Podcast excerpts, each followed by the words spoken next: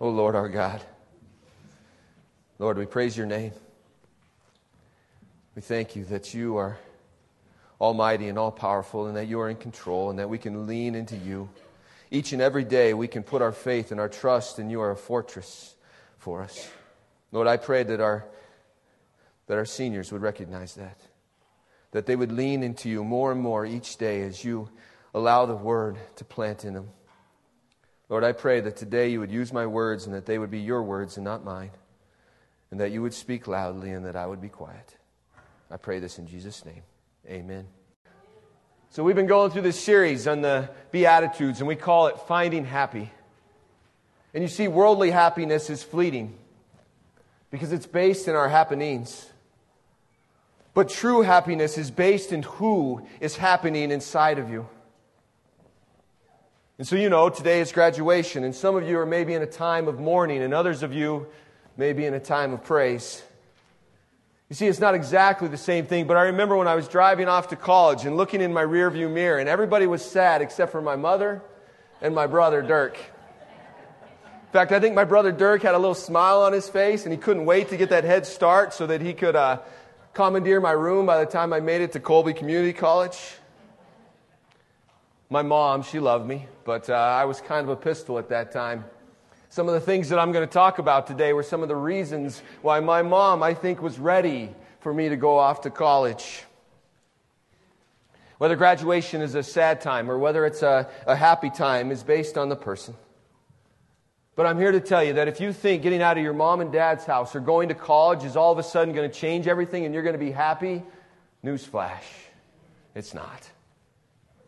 I mean, if you're not happy right now, wherever you're at, if, if this does not make you happy, I promise you that anywhere you go will not change that. And I speak this sermon to myself because I have a tendency to lack contentment in my own life. But I promise you that happiness is in Jesus and Jesus alone. It's not about where we live. It's not about the possessions we have. It's not about who we date or who we marry. It's about Jesus. We so often think that if we get a new cell phone, if we get a, a new car, if we find a spouse, we get a new house, everything is going to be okay.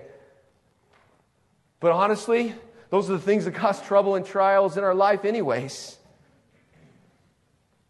But thank God that our Jesus is revolutionary. I mean, his ideas of what is going to bless us and give us happiness is opposite of what the world tells us. The world tells us that we're to be rich that we're to be helpful or happy in our sinful desires, that we're to have aggression and be arrogant and pretentious, that we're to be full and deceitful. I mean, we're to do whatever it takes to get on top. And we're to argue with everybody, wear them down until we finally get what is ours. And you better be commended and you better be respected. But the problem is, every one of these things leads to self comfort and it leads to needing more and more to actually be satisfied. We will only thrive on Jesus' comfort, not self comfort. It's so important as we go through these Beatitudes that we understand that they're not works based, these are transformational based. And Jesus is that transformation. We have to be so careful that we don't replace the Ten Commandments with the Beatitudes or even the rest of the Sermon on the Mount. Because if we do, we will miss what Jesus is saying, the entire message that Jesus is laying out Everything. Everything is about leaning in to Jesus. So turn your, bath, your, your bathrooms, your Bibles to Matthew 5. Woo! All right. Woo. Uh, all right, 5 1. Seeing the crowds, he went up on the mountain, and when he sat down, his disciples came to him. We have to stop there. I think so often we kind of glance past that. But I think we really need to focus on it and understand that, that we get to sit and just listen to the creator of the universe. I mean, what other religion has that? What other religion lets you just sit and have a relationship with the creator of everything? Which leads us to Matthew 5 2. And he opened his mouth and he taught them, saying, He taught them, saying, I mean, we have that kind of access with Jesus right here in His Word. We can study and listen and just sit there and listen to this Creator. In His sermon in Matthew, It completely goes against what the world would tell us and even what the church has taught us. So often, even in the church, we think that we are blessed if we have money. We're blessed if we have life. We're blessed if we have health. We're blessed if we are married. We're blessed and we're blessed if we have all these things. When in reality, you can have all these things. And if you don't have Jesus, you are cursed. Last week we discussed Matthew 5 3. Blessed are the poor in spirit, for theirs is the kingdom of heaven. The world would say that we are blessed when we are rich monetarily. But the world is always looking for more. Where is the contentment? And I get it. Jesus is not necessarily talking about money here, but we must understand how money works in it. You see, it's not just about money. It's not about the money we have, but how we view money. In the early 1900s, John Rockefeller had 1% of the entire U.S. economy. He owned 90% of the oil and gas industry, and when somebody asked him how much was enough, he responded, just a little bit more. And you contrast that with machinery maker R.J. Letourneau, who at the age of 30 went into business with God. You see, he was bankrupt physically, and through that physical bankrupt, he realized that he was spiritually bankrupt, and he made a deal with God. So many of us, we make a deal with God and we break it, but not Letourneau. You see, he eventually gave away 90% of his income. He poured his income into ministries into the kingdom of God. This man was responsible for 299 patents. At one point, nearly 70% of the earth moving equipment in the world were because of him. As rich as this man was monetarily, his true richness was found in Jesus. Man, he found his happiness in something greater. We cannot buy God but we must give him everything. It's so important to realize that the Beatitudes are not like the spiritual gifts. We don't get to pick and choose. God didn't bless us with some and not others. Every one of these work together. Every one of these is like recognizing our inability to be blessed on our own and giving up ownership to Jesus. But even with that said, it's important for us to understand each element and how it should look in our life. So last week we studied spiritual bankruptcy. We can never repay the sin debt that we owe Jesus. It's like having a debt bigger than the U.S. government, and that's a big debt. But our Jesus has a bank account that is infinitely larger. And when he died on that cross, it was like switching those bank accounts. And on top of that, this is so important. He did not just pay off our debt, but he gave us something infinite in exchange the kingdom of God. So we move on to mourning. But I tend to like to view this as comforted. I mean, this is what Jesus gives us in return. We mourn our sin and recognize it, and Jesus gives us this infinite comfort in exchange. And to the world, it makes no sense. But when we follow Jesus, it makes perfect sense. I ask you today, I challenge you, does it bother you? Do you mourn over your sin? A good way to know if you are Jesus's, if sin really bothers you. You see, I speak these sermons to myself often, and before I came to Jesus, I treated my wife terribly. I treated people terribly. I treated myself terribly. And when I finally said that Jesus is who he said he was, and better yet, probably the Holy Spirit speaking through me, I cannot tell you how much I mourned over my sin, how much I mourned how bad I treated people. I still do because I haven't been able to find everybody that I treated so terribly and ask them forgiveness. Trust me, I've tried. Do you mourn over the way we've treated people? Matthew 5 4. Blessed are those who mourn, for they shall be comforted. He's not saying if you cry a lot or a lot of bad things happen to you that, that you can experience comfort. He's not saying that at all. Or if you lose your job, now you're the one that's comforted, and you that have a job, you can't be comforted because life is too easy. He's not saying that. You see, it's saying that mourning is this acknowledgement of sin. It's this mourning of sin that, that leads to Jesus, and it's Jesus that does the comforting. And if we're really going to understand this, this mourning and comfort, we have to understand it, who it is we're leaning into. And I get it. If you've been in the church for any time at all, you've heard all of this. But today I want to, you to think about it so closely and lean in to Jesus. I love Isaiah 61. Let's read it, just the first part here. The Spirit of the Lord God is upon me because the Lord has anointed me. So as we read that, first of all, we got to understand who is speaking it. Isaiah the prophet, he's writing it down, but he's hearing it and he's writing down what he hears. And then we go to Isaiah 11, 1 and 2. Often we hear this at Christmas time. There shall come forth a shoot from the stump of Jesse, and a branch from his roots shall bear fruit. And the Spirit of the Lord shall rest upon him, the Spirit of wisdom and understanding, the Spirit of counsel and might, the Spirit of knowledge and the fear of the Lord. So Jesse is David's father. And then the book of Samuel tells us the Messiah will come from this root of David. And then Luke, he tells us exactly who this is.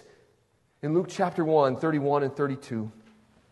And behold, you will conceive in your womb and bear a son, and you shall call his name Jesus.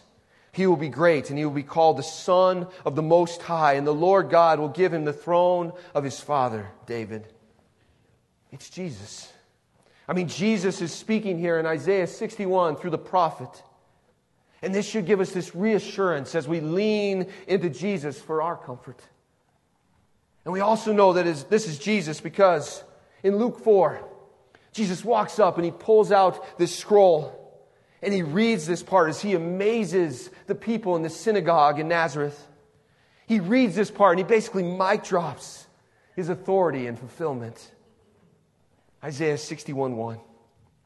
The Spirit of the Lord God is upon me, because the Lord has anointed me to bring good news to the poor. He has sent me to bind up the brokenhearted, to proclaim liberty to the captives, and opening of the prison to those who are bound. These Beatitudes are about freedom from evil, freedom from the brokenheartedness, the bondage of sin, the ways of the world. And it's about this freedom to God's kingdom, to God's comfort. Jesus, He fulfilled all of this. And He will also fulfill this part in the future. Verse 2 of Isaiah 61. To proclaim the year of the Lord's favor and the day of vengeance for our God, to comfort all who mourn. Jesus is the perfect judge, now and forevermore.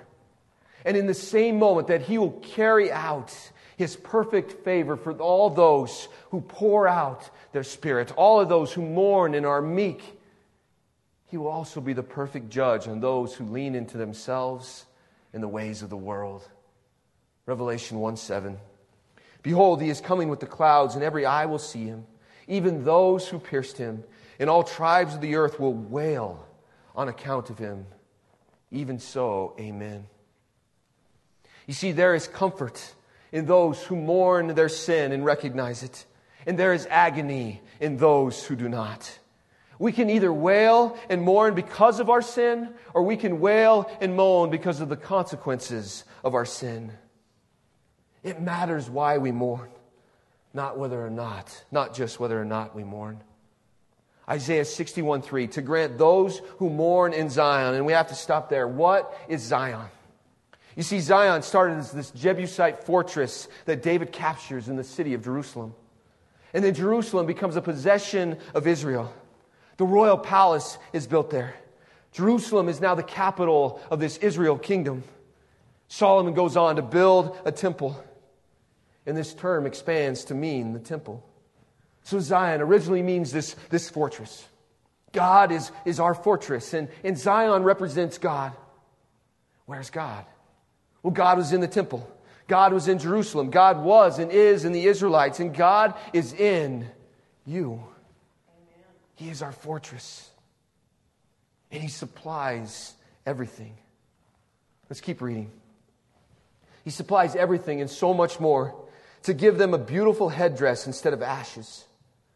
So when we mourn, we become possessions of Jesus, a resident of Zion. When we mourn, we we lean into Jesus. Jesus, He steps in And he gives us this beautiful headdress or a crown and, instead of ashes.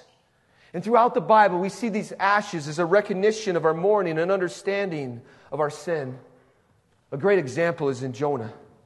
I mean, what happens in Nineveh when Jonah he rolls into town reluctantly and he drops a five-word sermon in the Hebrew.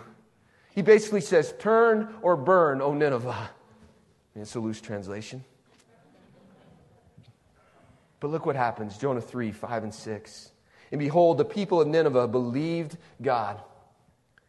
They don't believe God because the king tells them to. They believe God before the king comes into the picture. And they called for a fast and they put on sackcloth from the greatest of them to the least of them. And then in verse 6, the word reached the king of Nineveh.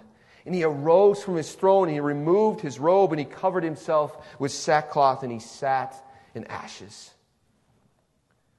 Mourning's uncomfortable. Mourning is not fun. And the problem with this world is that we have become comfortable with sin. We even find it fun. And so, especially you seniors, but a night out drinking, whether I like to admit it or not, can be fun. But multiple, multiple, after multiple nights out drinking, and you become an alcoholic, no longer becomes fun. Too much of one thing now becomes a curse in your life, and it becomes torment. Hold on to my words. I've already experienced it. I pray that we don't come, become comfortable in sin, that we mourn it. It's not fun to wear sackcloth. It's not fun to sit in ashes. Sin leads to death, and we must be reminded of it often. Sin leads to torment, but Jesus leads to life. Jesus leads to comfort. To me, it's not scary when people sin. It's scary to me when people stop seeing sin as sin. Listen closely. You see, if I struggle with sin and battle with it, then I am acknowledging my sin, and therefore I am mourning over it. But if I have come to terms that my sin is no longer sin, then I cease to be repentant and I no longer have a need for a Savior. And I must question whether or not I have surrendered to Jesus Christ. Think about it. And then think about this.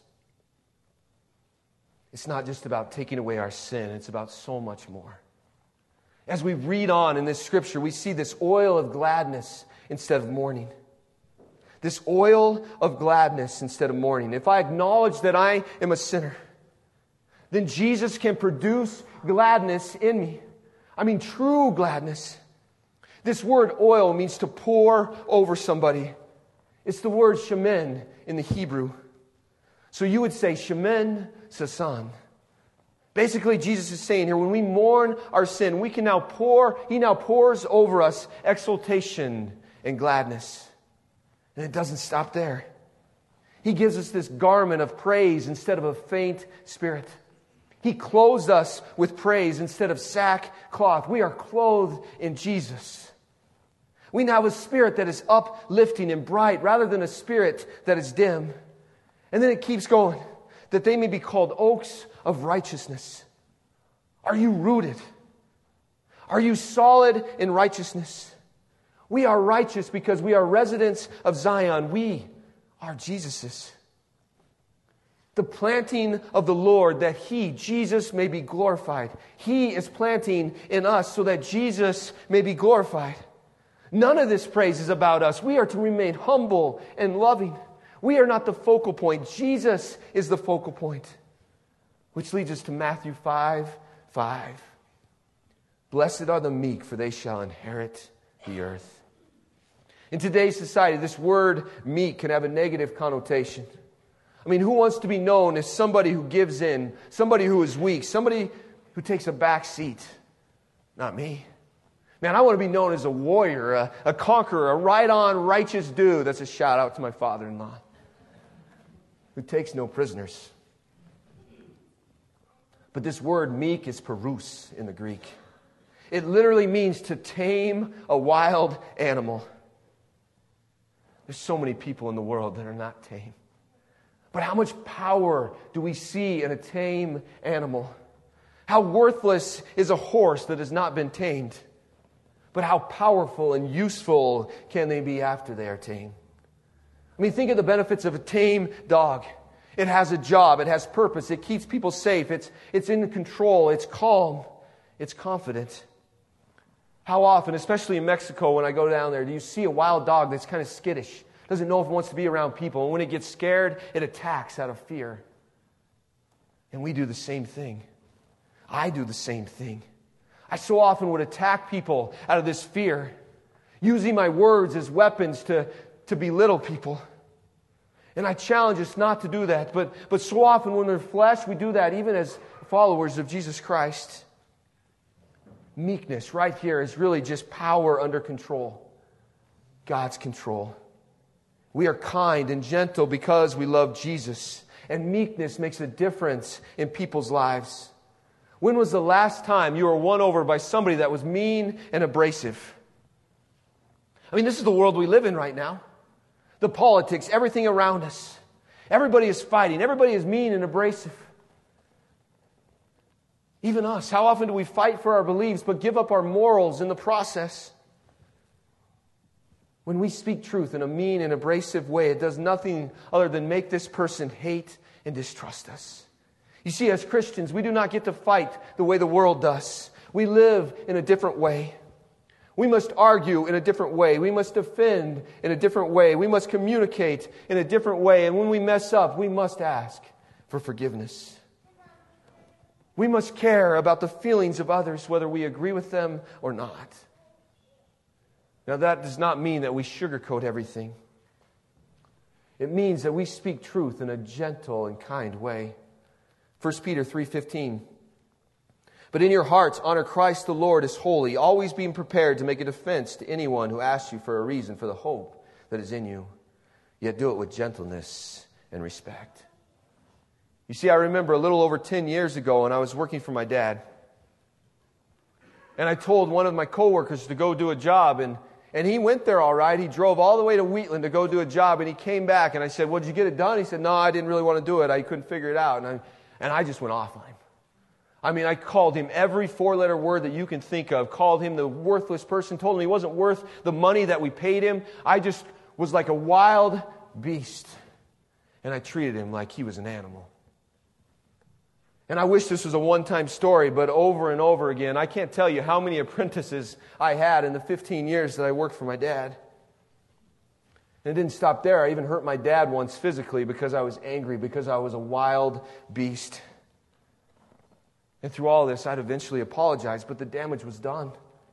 The words we say and the actions we take will always leave a mark, even after we've asked for forgiveness. And right now, as I look out at this world, we see this bold and abrasive people that are running it. But the Word of God tells us that the meek will inherit the earth. Is that who we are? Are we the meek? That's my challenge. And we need to take examples from Scripture. Two people in the Bible, two probably the most important people in the Bible are Moses and Jesus, and they are described as being meek.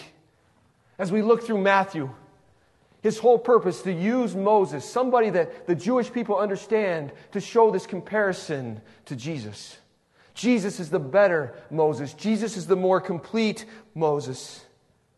And Moses is described as meek in Numbers 12 3. Now, the man Moses was very meek, more than all the people who were on the face of the earth. And right now, to set the context, Moses is being attacked by Miriam. He's being attacked by Aaron. And Moses chooses not to defend himself.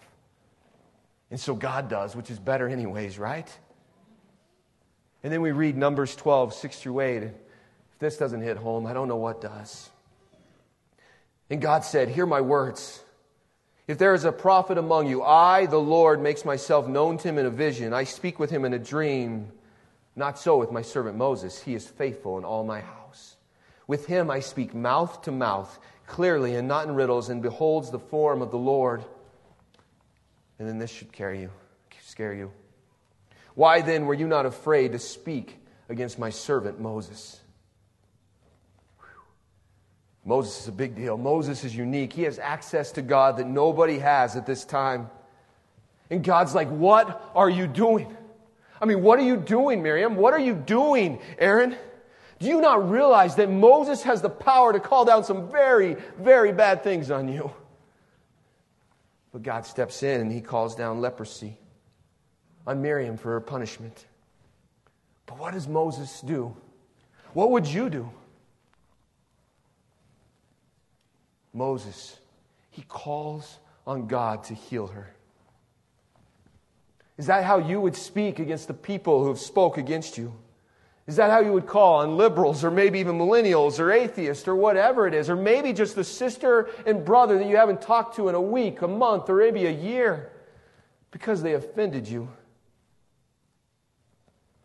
If you want to take any application from today, I challenge every one of you to leave this place and call somebody that maybe this has happened to you, or maybe go visit them, better yet.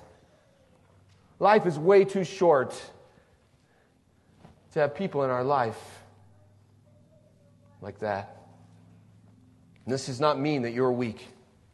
Quite the opposite. Moses was not weak. Moses chose not to defend himself. It takes more of a man to allow himself to be tamed than it does for a man to let his tongue rage like a wildfire. James 1:21 Therefore put away all filthiness and rampant wickedness and receive with meekness the implanted word which is able to save your soul. I mean, do we let the word of the Lord penetrate and save our soul? Moses did. Moses is meek, but does this sound like a weak man? Moses declared to Pharaoh, the king of Egypt, to let my people go.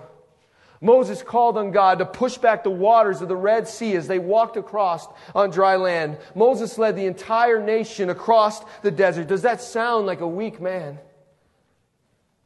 But even in all of it, there's something very big about between Moses and Jesus.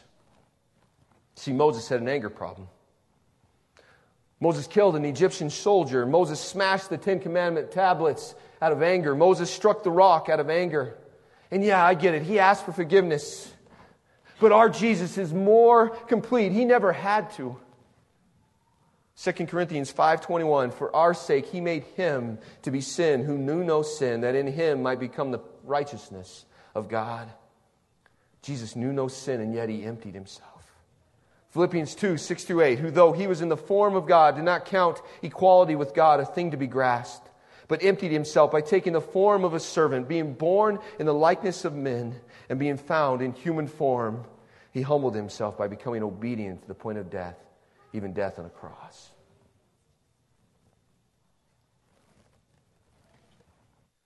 I know we don't always think about it, but imagine being the creator of everything and you have to come into these broken bodies. And at the end of his life. I mean, Jesus could have called down legions from heaven, and the end of the Gospels could have been a lot different. Jesus did not have to take the beating. Jesus did not have to take the belittling. Jesus did not have to take on the cross. Jesus did not have to take on the pain, but he chose to. He allowed himself to take this on so that it could release the greatest power in the history of the universe. Because of his meekness, we can be meek. We can give our life to Jesus. We can allow him to tame us so our life becomes actually more powerful than we can ever imagine.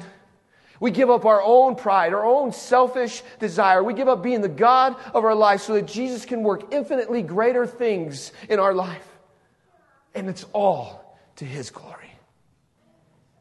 Matthew 5 4 as I finish. Blessed are those who mourn, for they shall be comforted. And 5 Blessed are the meek, for they shall inherit the earth. You see, I often preach to myself. Before Jesus, I used to be angry and wild and lost and confused, and I hated others. I hated myself. I hated everything. It was about the time when I was a senior in high school. And I challenge you to turn to the Lord Jesus and allow Him to comfort you. You see, when the Holy Spirit took over, my anger turned to sadness. The way that I treated others made me sad. It made me mourn. And my wildness was tamed, and I no longer was lost but found. I was no longer confused but had order in my life. And my hate turned to love for others and myself. Just like all of you, I'm so far from perfect. But I can promise you, especially you seniors, especially anybody in this room, as, as long as we are looking to be blessed by the ways of the world, I promise you that you will never find it.